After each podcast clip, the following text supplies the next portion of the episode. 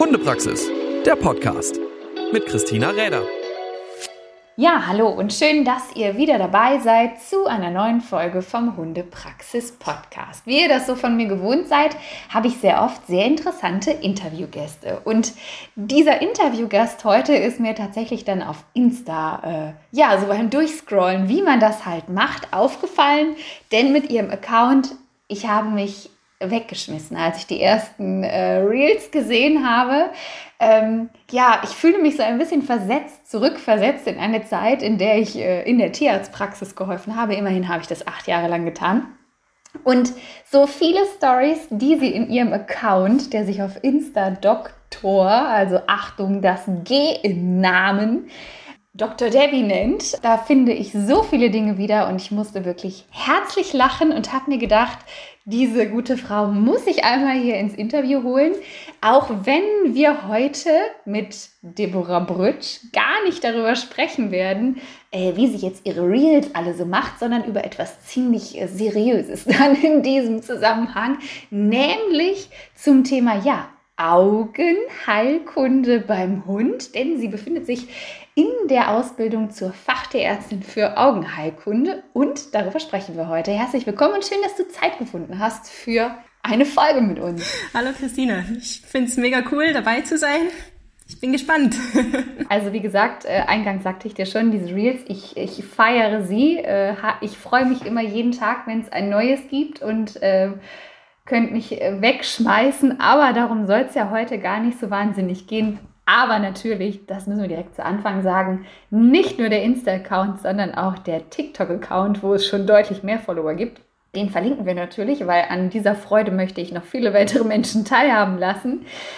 Aber wenn du keine Reels machst, dann bist du ja wirklich äh, voll engaged und Tierärzte mit Leib und Seele und eben spezialisiert auf die Augenheilkunde. Und da das für unsere Hunde im Speziellen auch ja äh, für die Retriever-Leute ja gar nicht so uninteressant ist und wir uns da ja immer mal mit beschäftigen müssen, finde ich das super, dass wir heute ein bisschen zu diesem Thema kommen. Und jetzt kann man ja denken, okay, Augenarzt also ich kann mich selber nicht erinnern, wann ich mal bei einem gewesen bin. Ich brauchte selber auch nicht einen. Aber äh, das, was da ein Augenarzt für Tiere, wenn man da so einen speziellen hat, macht, kann das nicht ein normaler Haustierarzt. Was ist denn da der Unterschied? Erklär uns das doch mal. Ja, genau. Naja, also es ist so, dass ja viele eigentlich noch dieses klassische Bild eines Tierarztes im Kopf haben, der halt so alles kann, ne? so wie der James Harriet, der Doktor und das liebe Vieh. Ne? Diese Gemischpraktiker, die gibt es zwar noch, aber man kann sagen, dass das schon langsam eine aussterbende Spezies Tierarzt ist. Ja, weil die Medizin hat sich natürlich auch in der Veterinärmedizin in den letzten zwei Jahrzehnten sehr, sehr fortbewegt und Riesenfortschritte gemacht, dass es, naja, ich würde behaupten, mittlerweile nicht mehr möglich ist, dieses ganze verfügbare Wissen in einer Person so zu vereinen. Ja?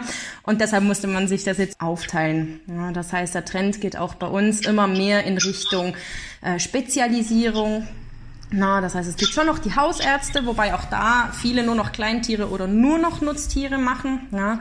Und eben auch, dass sich dann richtige Fachbereiche gebildet haben, na, damit man halt schlussendlich auch bei selteneren Erkrankungen und schwereren Erkrankungen die Diagnostik und Therapie zukommen lassen kann, ja, die halt möglich ist und damit vielen Tieren helfen kann, wo man früher vermutlich halt gesagt hätte, bringt nichts mehr, muss man einschläfern. Ja, genau. Und so gibt es die Chirurgen und die Internisten, Radiologen, Neurologen und eben auch die Augenärzte. Spannend. Also ja, klar, die Tiermedizin entwickelt sich natürlich auch deutlich weiter und macht Sprünge und äh, klingt sehr einleuchtend, dass man natürlich irgendwann auch da nicht mehr schafft, äh, alles zu sein. Äh, zumindest nicht in vollem Maße irgendwie alles mehr bieten kann. Klar, verständlich. Gibt es denn Unterschiede, also zwischen Tier- und Menschenauge. Also es gibt ja Hundeaugen, Katzenaugen, Pferdeaugen, Kuhaugen. Äh, hat da so jedes Tier seine Spezialitäten am Auge? Ist oder, oder ist es alles gleich? Also wie funktioniert das Auge? Immer gleich, ähnlich, unterschiedlich? Genau. Also vielleicht können wir ein bisschen weiter vorne starten. Und zwar, es gibt ja extrem viele Arten an Augen im, im Tierreich jetzt mal generell. Ne? Man hat zum Beispiel bei einer Schnecke so diese ganz, ganz einfachen Augen, ne? so diese Becheraugen, wo wirklich nur so eine Altstülpung ist, ein paar Sehzellen und das reicht dann für eine gewisse Orientierung. Ne? Dann hat man, was viele kennen, auch die Facettenaugen von Insekten, ne? die dann so ein mosaikartiges Bild entstehen lassen. Und ähm, dann natürlich äh, Vögel, Reptilien, da sieht das Ganze schon ein bisschen ähnlicher aus wie bei uns. Äh, und doch gibt's natürlich dann doch noch Unterschiede, die gravierender sind. Jetzt gerade bei Vögeln sind zum Beispiel, das ist nur ganz grob mal erklärt, die Proportionen ganz anders zwischen dem, was man sieht vom Auge. Ne? Man hat das Gefühl, das ist so ganz winzig klein. Und wenn man dann die Anatomie sieht, wie viel vom Schädel das Auge ausmacht, da habe ich mich richtig erschreckt als Studentin. Ne? Genau, funktionelle Unterschiede jetzt gerade beim Vogel finde ich immer ganz spannend, dass die die Pupillen zum Beispiel ganz willentlich steuern können. Also die können entscheiden, so jetzt wird die eng und jetzt wird die weit. Ne, das können wir ja nicht. Das passiert bei uns ja automatisch. Genau, ne? Und das haben aber alle Säugetiere gemeinsam. Also beim Säugetier, ne, Mensch, Hund, Katze, Maus, Pferd, da haben wir viel, viel, viel mehr Gemeinsamkeiten jetzt im Vergleich zu diesen anderen Augenarten.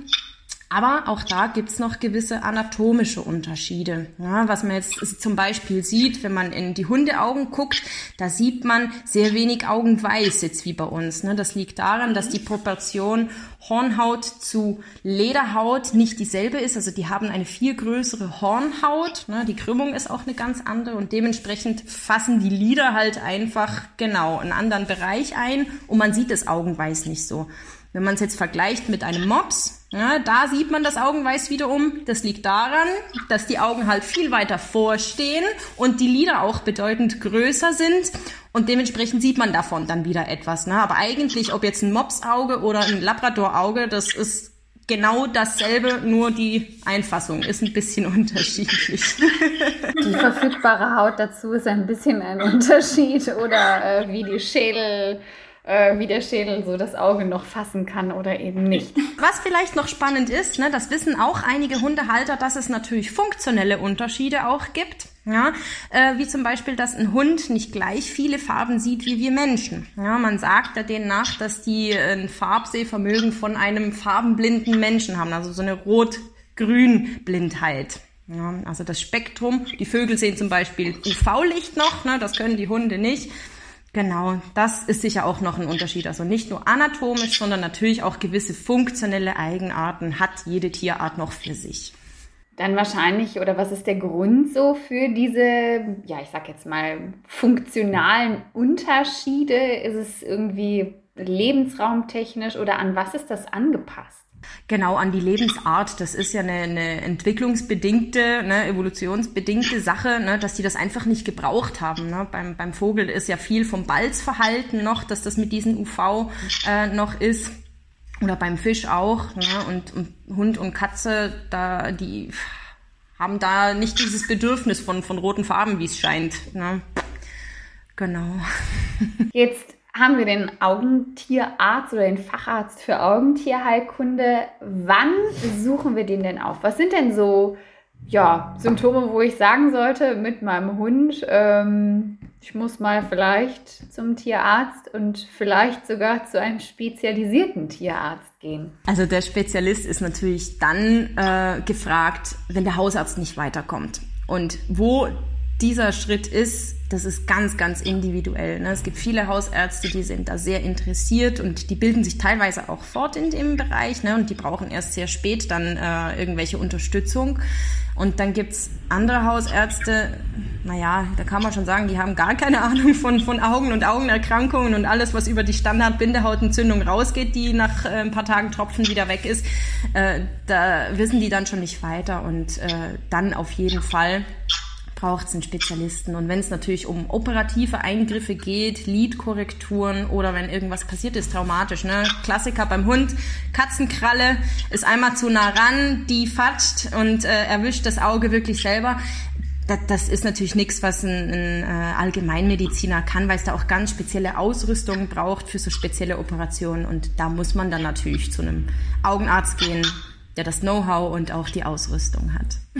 Okay, wie merke ich denn, dass mein Hund ein Problem am Auge hat? Also Außer es steckt jetzt wirklich irgendwie was unverkennbar drin. Ich glaube, das sieht dann fast jeder. Aber wo sollte ich denn mal stutzig werden ähm, und äh, mir da Gedanken zu machen, dass ich jetzt echt mal jemanden drauf gucken lassen muss. Oft ist die Frage, oh, da ist was komisch am Auge oder das Auge ist rot, muss ich, muss ich denn jetzt gleich kommen? Und das ist egal welches Thema, äh, wenn, wenn, wenn das am Telefon gefragt wird, ist das immer so schwierig einzuschätzen, weil man es halt nicht vor Ort sieht. Ne?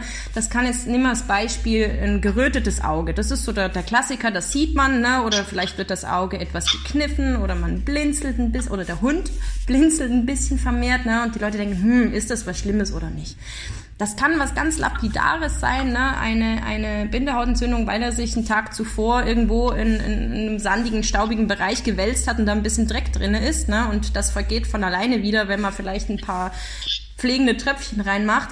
Das kann aber natürlich auch sein, dass da eine Verletzung auf der Hornhaut ist, ne, die im ersten Moment noch nicht so schlimm aussieht und im zweiten Moment dann äh, ein, zwei Tage später plötzlich arge Probleme machen kann im schlimmsten Falle. Und Tja, deshalb. Also ich sage den Leuten immer so, solange kein extrem starker Augenausfluss vorhanden ist, ne, auch wenn da eine leichte Rötung vorhanden ist oder der Hund ein bisschen blinzelt oder kneift, ne, aber das Auge muss mehrheitlich geöffnet sein und die Leute dürfen keine deutliche Trübung auf dem Auge sehen. Ja, wenn das alles soweit noch okay ist, dann kann man mal ein, zwei Tage mit, mit pflegenden Augentropfen, Euphrasia ist da ganz gerne äh, verwendet oder Bepanthen-Augentropfen, kann man das mal probieren. Ne? Wenn es was Lapidares ist, geht das manchmal von alleine weg, dann ist das nicht schlimm. Wenn man dann natürlich sieht, es wird schlimmer oder aber an irgendeinem Zeitpunkt, das Auge ist komplett verklebt, ne? das wird zugekniffen, der Hund wird vielleicht sogar kopfscheu ne? oder eben auch wichtig, wenn man Trübungen sieht, irgendwo auf dem Auge, im Auge drin, dann ist der Spaß vorbei. Dann sollte man möglichst wirklich zeitnah jemanden drauf gucken lassen, um das einschätzen zu können. Ja. Also es gibt schon so ein paar Punkte, wo man auf jeden Fall da bitte mal dann zügig hingeht, weil wir kennen es selber vielleicht auch schon mal von irgendwelchen Augengeschichten. Die sind in der Regel immer unangenehm, auch wenn sie vielleicht mal gar nicht so wild sind, aber es ist schon ziemlich nervig. Jetzt ähm, ja, hast du gerade eben schon angesprochen, für spezielle Operationen gibt es natürlich, kann man sich ja vorstellen, wenn da wirklich an einem Auge rum äh, operiert werden muss, äh, sicherlich spezielle Techniken und auch Ausrüstungen, die man braucht. Wenn ich jetzt zu so einer Augenuntersuchung gehe mit meinem Hund, sind das die gleichen Geräte wie beim Menschen, die dann da zur Augenuntersuchung genutzt werden oder was gibt es da Spezielles? Ja, da gibt's sehr viele Ähnlichkeiten. Wir sind halt einfach darauf angewiesen, dass wir mobil bleiben mit unseren Untersuchungen. Das heißt, äh, naja, wir Menschen gehen dann mit dem Kinn in so eine Vorrichtung und dann heißt so jetzt mal still und gucken Sie mal links, gucken Sie mal rechts. Das, das klappt natürlich beim Hund nicht. Ne? Der ist erstmal irritiert, da leuchtet was, das blendet, das ist doof. Ne? Und dann müssen wir uns halt möglichst an die Kopf- und Augenbewegung so ein bisschen anpassen können. Aber per se ist, denke ich, so ein Ablauf eigentlich gar nicht mal so unterschiedlich. Ja. Ich kann mal sagen, wie ich das sonst mache bei mir.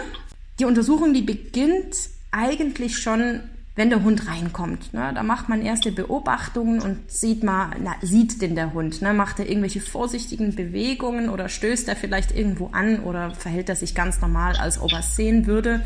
Ne? Optisch fällt mir da schon auf, gibt es Asymmetrien, kneift er ein Auge, hat er Augenausfluss, ne? gibt es irgendwo Schmellungen? Genau, das, das kann man schon rein, wenn die in den ersten zwei Minuten reinkommen, schon ausmachen. Ne? Und natürlich ist auch der Allgemeinzustand immer wichtig mit in Bezug zu nehmen. Äh, Fellqualität, ist es struppig oder wirkt er abgemagert? Könnte der noch sonst eine internistische Erkrankung haben? Ja, das ist, muss man auch immer beachten. Es ist manchmal nicht nur das Auge, sondern es kann wirklich eine internistische Erkrankung sein, die sich am Auge vor allem äußert. Ja, genau. Und dann, wenn man so diese ersten zwei, drei Minuten eingeschätzt hat, nimmt man den Hund dann auf den Tisch ne, und geht dann in die man spricht davon Palpation über, das heißt, ich mache dann kurz einen Reflexcheck, gucke, ne, sieht er meine drohende Handbewegung, nimmt er die wahr, also ist ein gewisses visuelles Sehvermögen vorhanden, äh, kann der seine Lider ganz normal bewegen, spürt er, wenn ich ihn da anfasse, ne, reagiert die Pupille adäquat auf äh, das Licht, also sprich nimmt die Netzhaut das Licht, was ich ihm zufüge, wahr. Ähm, Genau, und dann geht's eigentlich ans Eingemachte und mit den spezifischen Tests weiter, wo es von der Tränenmessung na, über die Spaltlampenuntersuchung, wo ich den ganzen vorderen Bereich des Auges mit einer Vergrößerung einsehen kann, ne, Lider, Konjunktive, also die Bindehaut, die Hornhaut, ähm, die Vorderkammer, die Linse, ne, das kann man alles schön optisch mit einer Lampe einsehen. Das ist ganz cool. Das schätze ich so an der Augenheilkunde, dass man alles sieht. Ne? Ja, direkt. Da braucht man keinen Ultraschall, kein Nichts, sondern kann halt direkt alles ja. sehen. Cool, ja. Richtig, ne? Und dann, was auch jeder vielleicht schon mal, der mal irgendwann ein Augenproblem mit seinem Tier mitgemacht hat, kennt, ist diese gelbe Farbe, die ist das Fluorescein, ja, was man da einträufelt, um einfach zu gucken, ob das hängen bleibt auf der Augenoberfläche oder nicht, was dann eben dafür spricht, dass eine Verletzung vorhanden ist. Ja, man spricht äh, unter Fachkreisen dann auch von, von einer Erosion oder wenn es schlimmer ist, auch mal von einem Hornhautgeschwür, wenn sich das anfärbt wir wollen eigentlich keine Farbe auf dem Auge haben, dann ist alles gut. Und dann eigentlich, was immer auch noch zu so einem Routinetest oder zu so einem vollständigen Augenuntersuchungsgang dazugehört, ist eine Druckmessung. Ja, das kennen wir auch beim, beim Augenarzt, bei uns Menschen, wo geguckt wird mit seinem so ganz kleinen Stift, der rauskommt. Ne, wie ist der Druck im Auge? Ist der vielleicht zu hoch oder zu niedrig? Und was wir auch machen, und da haben die Leute immer am meisten Spaß beim Zugucken, ist die indirekte Ophthalmoskopie, ein ganz, ganz cooles Wort. und zwar guckt man sich da die Netzhaut an. Ne? Da setzt man sich so einen lustigen Helm auf mit einem fokalen Licht äh, und äh, geht dann mit einer Linse, bündelt man dieses Licht und kann somit eigentlich äh, den, die Netzhaut anschauen und den Sehnervenkopf und da halt eben Erkrankungen da hinten feststellen, womit wir wieder bei den Retrievern wären. ja, genau. Die stehen ja auch auf jeden Fall noch so kurz auf unserer Timeline, denn naja, wenn ich jetzt schon so über die Augenuntersuchungen äh, philosophiere und darüber informiert bin, dann wissen wir ja auch, dass die nicht nur im Falle einer Akutgeschichte ähm, ja, dann zum Tragen kommen, sondern es gibt ja bei den Hunden auch Rassen, auf jeden Fall natürlich bei uns bei den Retrievern, verschiedene, die züchterisch vorgegeben sind, sie untersuchen zu lassen. Und erstens, also wozu? Warum muss ich meinen Hund an den Augen untersuchen lassen, wenn ich vielleicht in die Zucht gehen will? Und kann das jeder normale Tierarzt oder was muss da speziell für gegeben sein? Genau, also das kennt man ja schon mit den rassebedingten Erkrankungen. Jetzt als klassisches Beispiel in der Orthopädie die HD und die ED. Auch das eine Retriever-Erkrankung. Und man hat halt gemerkt, als man sich da noch nicht so fokussiert hat, was für Probleme entstehen können, wenn da einfach ohne solche Sachen zu beachten, drauf losgezüchtet wird, ne? dass man da wirklich ganz schlimme Probleme haben kann und natürlich auch, dass man, wenn man sich drauf achtet und die Tiere frühzeitig und ordentlich untersucht, dass man eben solche Erkrankungen auch wieder verbessern kann und versuchen kann auszumerzen. Und dasselbe ist es bei den Augen. Ja? Was man bei den Retrievern hat, sind eben diese Netzhauterkrankungen, degenerative Sachen, die schlimmste, die PRA, wir kommen nachher nochmal drauf, ähm, die halt in der Blindheit enden. Und wenn man da natürlich eine Stellschraube hat, ja, die eine solche Erkrankung halt von Grund auf verunmöglicht, dann macht das natürlich Sinn, Tiere, die in die Zucht sollen, darauf zu untersuchen, um eben Tiere, die, die diese Genetik in sich tragen, möglichst nicht miteinander zu verpaaren, damit halt eben die Welpen dann nicht diese Erkrankung kriegen. Ja. Also es geht um die Gesundheit der Welpen, dass man solche Voruntersuchungen macht. Ja, das macht natürlich Sinn. Also wenn ich dadurch ausschließen kann, dass eine Blindheit äh, schon quasi gesetzt ist, dass der Hund irgendwann daran erkranken wird, dann bitte, bitte soll man dies natürlich auch untersuchen lassen. Und dafür, also ich weiß, dass ich immer ganz verzweifelt suche in der Liste, äh, welche Tierärzte das denn machen dürfen. Es darf ja nicht jeder. Was muss da dieser Tierarzt für erfüllen? Wer in den offiziellen Zuchtverbänden ähm, züchten möchte und ist, der muss eben ganz spezielle Tierärzte aufsuchen. Das ist auch richtig weil es halt da wirklich gutes und langjähriges Know-how auch braucht, um solche Erkrankungen zuverlässig auch feststellen zu können. Das ist ja nicht immer alles rein ein Gentest im Blut, sondern man muss da ja auch die Untersuchungen am Auge machen und Finessen halt möglichst frühzeitig erkennen. Und wenn das natürlich bei irgendeinem Arzt ist, der da nur alle paar Monate einmal so einen Augenhintergrund anguckt, dem gehen so Sachen verloren. Das heißt, diese speziell trainierten und gut ausgebildeten Ärzte findet man auf zweierlei Art und Weise. Entweder man äh, orientiert sich am sogenannten DOK, dem Dortmunder Kreis. Ja, das ist auch nochmal so eine Ausbildung in Richtung genetische Augenerkrankungen, die man durchlaufen muss mit einer, naja, doch relativ happigen Prüfung, dass man da dann aufgenommen wird. Ähm, das ist die eine Option. Oder die andere Option ist es, einen international diplomierten Augenarzt aufzusuchen, die sogenannten Diplomat ECVOs, also vom European College of Veterinary Ophthalmology. Die haben auch eine wirklich super strenge, lange, intensive Ausbildung und die haben die Fähigkeiten auf jeden Fall auch mitbekommen, solche Untersuchungen zu machen und das dann eben auch zu attestieren. Genau, das ist die Voraussetzung für solche Zuchtvoruntersuchungen. Die ja durchaus Sinn machen, denn wenn wir uns jetzt nochmal so anschauen, also sorry liebe Hörer, aber wir bleiben jetzt dann tatsächlich auch bei der Rasse, die mich natürlich sehr interessiert. Äh, mich interessieren auch viele andere, aber es gibt ja einige, auf die ich meine Hunde auch untersuchen lassen muss, wenn ich sie eben dann äh, entsprechend in der Zucht habe. Und das ist ja beim Labrador zum Beispiel die PRCD-PRA-Geschichte. Was, also wir hatten es jetzt gerade schon, es ist eine Blindheit. Was genau passiert da? Also was, ähm, was ist der Grund, weswegen oder was ist das Gravierende, weswegen wir da wirklich auch verpflichtend darauf untersuchen müssen. Also vielleicht mal dieses PRCD, PRA aufgedruselt, was dann diese Hieroglyphen bedeuten. Die PRA steht für progressive Retina-Atrophie. Das heißt übersetzt, dass sich die Sehzellen, also die Retina, langsam, naja, die Funktion verliert und die Sehzellen ähm, degenerieren, das heißt kaputt gehen. Ja, das ist diese Atrophie, das wird dann ausgedünnt, die Netzhaut. Und progressiv heißt, dass es langsam, aber stetig voranschreitet. Ne? Und jetzt gibt es verschiedene in der Tierwelt oder ich denke bei Menschen auch, ne, verschiedene Typen von solchen PRAs und das ist der erste Teil, diese PRCD. Ja.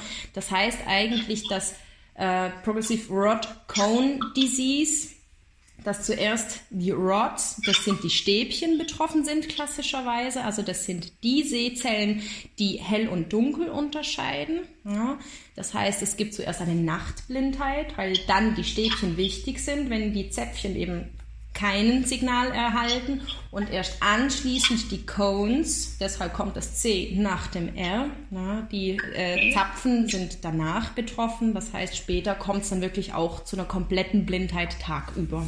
Genau. Okay, und ähm, das ist natürlich etwas, was wir dann durch diese Untersuchung ausschließen können. Äh, sieht man das dann wirklich? Also würde man das sehen, dass irgendwie, ähm, also wie muss ich mir das vorstellen? Du guckst da rein und dann, wenn du nichts siehst, ist gut. Und wenn du irgendwie, wie, wie, wie sieht denn das aus? Die Krux an dieser ähm, Erkrankung ist Tatsache, das ist eine, die sehen wir nicht im Voraus. Ja, also das ist erst dann, wenn die Krankheit eintrifft, sehen wir das auch. Und zwar erst dann, wenn sie auch richtig sehr fortgeschritten ist. Ja, das ist die Krux. Und das ist jetzt eine der Erkrankungen, die testet man mittels eines Gentests. Ja, und dann da hast du wahrscheinlich dann mehr Erfahrung als ich, ne, wie es dann ist mit den Verpaarungen. Ne, ähm, es gibt immer zwei Allele. Wenn beide erkrankt sind, selbstverständlich, dann hat man eine hundertprozentige Chance, dass da äh, ein krankes Gen auch weitergegeben wird. Äh, sowas sollte man natürlich möglichst unterlassen. Dann gibt es die gemischterbigen. Ja, das heißt, da ist nur ein solches Allel von zweien betroffen und da darf man, glaube ich, mit einem komplett gesunden, reinerbig gesunden, na, genau äh, verpaaren. Richtig. Ja, also die Krankheit sieht man Tatsache bei der Voruntersuchung nicht. Gut, also das genau über den Gentest und äh, schön, wenn wir es nicht sehen. Wir haben aber eine Krankheit noch, also ich will jetzt gar nicht so ewig lang hier mit Krankheiten rumnerven, aber äh, es interessiert mich halt und die RD, das ist ja auch noch eine, die wir auch verpflichtend untersuchen lassen müssen. Was ist da der Unterschied? Worum geht es da? Die RD steht für Retinadysplasie, das heißt eine Fehlbildung der Netzhaut. Und das äußert sich beim Labi durch kleine Falten auf, de, äh, auf der Netzhaut. Also die, die Netzhaut wirft sich in kleine Fältchen und das sieht man dann optisch. Problem an dieser Erkrankung ist, wenn ein Tier nur leicht betroffen ist, also nur kleine, kurze Fältchen hat, ist das per se noch nicht hochdramatisch. Aber wenn es da natürlich stärkere Formen davon gibt, kann es auch wirklich mal Probleme geben mit Netzhautablösungen. Und das wiederum kann dann natürlich auch in Blindheit enden. Okay, also die PRCD-Geschichte etwas, was wir über den Bluttest machen müssen, weil wir halt nichts sehen, bevor der Hund wirklich erkrankt ist. Und dann ist es halt schon zu spät. Wäre dann halt blöd, wenn man dann noch alles da vorher macht. Und ähm, die Erde etwas, die man dann wirklich bei der Augenuntersuchung sehen würde und darauf dann einen Befund bekommen würde. Also das ist so jetzt grob der Unterschied. Ich meine, gut, Netzhaut so und hier und da. Ha, da müssen wir jetzt aber in der Anatomie ein bisschen wühlen, aber äh, wollen wir auch gar nicht anklagen. Also es gibt Augenerkrankungen, die wir wirklich ähm, vorher ausschließen können über Gentests, weil man da mittlerweile weiß, wer ist dafür verantwortlich, was äh, spielt damit eine Rolle und Dinge, die wir dann halt auch wirklich sehen würden und dann einen Befund hätten. Okay. Verstanden. Jetzt gibt es ja sicherlich, oh mein Gott, es gibt so viele Augenerkrankungen, es gibt ja auch viele spezifische in ganz anderen Rassen. Hast du noch irgendwas Typisches, was einem ganz oft unterkommt, so als Augentierarzt, wo Hunde oft mitkommen? Also Gott, Gott sei Dank sind diese ganzen Geht es jetzt um genetische Erkrankungen? Ja. Ja, äh, sind die nicht ganz so häufig. Also das ist wirklich durch die ganze Zuchtselektion, Gott sei Dank, hat man das nicht mehr äh, tagtäglich ne, und äh, es stellt eher die Seltenheit dar. Was aber vielleicht vielen nicht bewusst ist, und das betrifft alle Rassen in dieser Färbung ist, dass die Merlefarbe durchaus auch äh, einige Komplikationen am Auge mit sich bringen kann. Also diese Merle gefärbten Rassen, ja, der, der Australian Shepherd jetzt mal als klassischstes Beispiel, aber halt mittlerweile ist man ja auf die Idee gekommen, diese Farbe, weil sie so hübsch ist, in, in, genau, genau, in alle möglichen Rassen äh, irgendwie einzukreuzen. Und da gibt's wirklich ganz starke Missbildungen bei reinerbigen Tieren am Auge selber. Ne? Also die haben äh, Löcher in, in gewissen Strukturen in der Iris, die haben äh, Löcher hinten in blutführenden Strukturen in äh, der, der Lederhaut. Also die haben Missbildungen von, von der Linse, ähm, vom kompletten Auge, teilweise wirklich blinde Augen, weil die so schlimm missgebildet sind. Also es ist nicht über jeden Zweifel erhaben, sich mit so einer Einfärbung dann, naja, zu liebäugeln, sagen wir es mal so. Heißt, macht das Sinn, wenn ich jetzt so ein merlefarbenes Tier äh, unabhängig von Rassezugehörigkeit habe, da einen Augentierarzt mal draufschauen zu lassen? So recht früh oder komme ich nur, wenn es Bedarf gibt? dadurch, dass das meistens gemacht ist, äh, können wir nichts vorbeugen. Ja, also das heißt, natürlich ist es gut zu wissen, ähm, hat mein Tier da vielleicht irgendwelche Einschränkungen? Ne? Gibt es da starke Missbildungen? Gibt es vielleicht nur leichte? Und was hat das für Auswirkungen auf Sehvermögen äh, meines Tieres? Aber unterm Strich sind die Würfel bereits gefallen. Also wenn da äh, irgendwelche Anzeichen von den sogenannten Kolobomen, eben diesen Löchern sind äh, oder Missbildungen, dann ist das natürlich gemacht und selten kann man da noch irgendetwas richten. Also es geht dann wirklich mehr um ein Wissen und dementsprechend vielleicht Konsequenzen für die Zukunft zu ziehen, als ein ich erkenne frühzeitig und verhindere dann Sachen. Jetzt sei mal noch eine Frage so erlaubt, so langsam am Abschluss. Es geht ja immer so ratzfatz die Zeit um. Aber ich kann mir vorstellen, als Augentierarzt gibt es irgendwelche Sachen, wo du sagst, oh mein Gott, bitte macht das doch einfach nicht mit eurem Hund so aus im Sinne von Unfallvermeidung oder so, wo ihr irgendwie Verletzungen am Auge häufiger habt, wo du sagst, oh Gott, macht das doch einfach vorher nicht. Ähm, so viel mit Stöckchen spielen macht's doch einfach nicht oder so. Gibt's da irgendwas, so Augenunfälle, die häufiger vorkommen und man denkt, oh Gott, mach das doch einfach nicht. Also ja, Stöckchen äh, würde ich generell nicht empfehlen. Die spießen sich ja generell in gefühlt alles Mögliche vom, vom Hund. Also lass, lass das bitte sein. Ja, wir hatten auch schon Stöckchen im Auge, furchtbar. Ähm, ansonsten, wo, wo, wo sich mir immer die Zehennägel nach hinten äh, wenden, ist es, wenn ich sehe, wie ein Hund bei einer Katze, die schon leicht angesäuert, immer noch näher und noch näher rangeht und die Leute haben nichts Besseres zu tun, als das zu filmen und das abzufeiern, statt einfach den Hund da von der Katze wegzunehmen, weil es ist, wie gesagt, sehr schnell passiert, dass die dem einmal ins Gesicht fatscht und bam, ist die Krall im Auge drin und dann hat man halt ein Problem. Ja, da sind die äh, vielen vielen Views auf TikTok und so, wo man dann das äh, Video hochstellen wollte, vielleicht nicht so nicht so viel wert im Sinne von dem, was man dann beim Tierarzt los wird, wenn man dann irgendwie noch versucht, so ein Auge zu retten, zu behandeln oder sonst irgendwas zu machen. Also gut. Okay, notieren wir Stöckchen und Katzen sind für Hundeaugen eher sehr ähm, wohl zu vermeiden, zumindest in der ähm, ja nicht so netten Form bei den Katzen auf jeden Fall. Ja, ich ähm, danke dir an dieser Stelle für deine Zeit. War sehr interessant, ähm, sehr spannend, was du da nochmal so zum Besten gegeben hast. Und ich finde es auch super interessant und ja, auch irgendwie so ein Stück weit gut zu wissen, was es da mittlerweile so medizinisch alles oder was mittlerweile medizinisch alles möglich ist, dass diese Spezialisierung dann doch auch dazu führt, dass natürlich Problematiken bei unseren Haustieren heute ganz anders angegangen werden können, sei es im Bewegungsapparat, die Augen oder was auch immer wir tun können. Und ja, dass es da auch richtige Fachtierärzte für Augenheilkunde gibt, das ist äh, auch sehr spannend. Magst du mir noch verraten, wie lange dauert denn, also ich meine, das Veterinärmedizinstudium ist ja schon gefühlt ewig lange. Und wie lange dauert dann noch so diese Fachausbildung, die man als Veterinär dazu macht? Das kommt ganz darauf an, was man für eine Weiterbildung macht. Also es gibt einerseits äh, eben diese Zusatzbezeichnung, wo ich jetzt dran bin, das sind nochmal zwei Jahre, die man betreut von einem anderen Augenarzt macht und dann eine mündliche Prüfung ablegt. Und es gibt dann eben noch diese ähm, weitere große Weiterbildung, dieses European College. Das sind nochmal drei Jahre, die man intensiv auf eine dreiteilige Prüfung mündlich, praktisch und schriftlich hinarbeitet unter Aufsicht von anderen Diplomats. Ähm, genau, also je nachdem, was man macht, zwei bis drei Jahre nochmal obendrauf. nochmal ganz schön viel Zeit, die da ins Land geht. Ja, aber dafür ist man dann halt auch wirklich Spezialist und für die äh, interessanten Fälle oder für die Spezialfälle dann entsprechend auch gewappnet.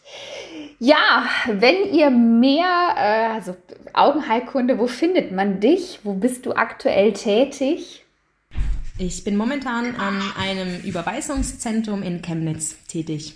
Wer da in der Nähe ist und eine äh, gute Augentierärztin oder Fachkräfte für diesen Bereich braucht, der äh, darf sich dann in Chemnitz glücklich schätzen. Und ähm, ja, wer äh, anders sehr lustig noch unterhalten werden will nach diesem Podcast mit deinen Reels aus dem Tierarztleben, ich glaube, da kann so mancher äh, wirklich mindestens drüber schmunzeln oder drüber lachen. Manchmal auch ein bisschen ernster und manchmal muss man auch ein bisschen denken. Ähm, ja, vielen Dank für deine Zeit und ähm, vielen Dank für, dein, für deine Einblicke und äh, ja, ich bin ganz gespannt, was wir da noch weiter von dir sehen werden. Danke dir. Na, danke auch. Hundepraxis, der Podcast mit Christina Räder.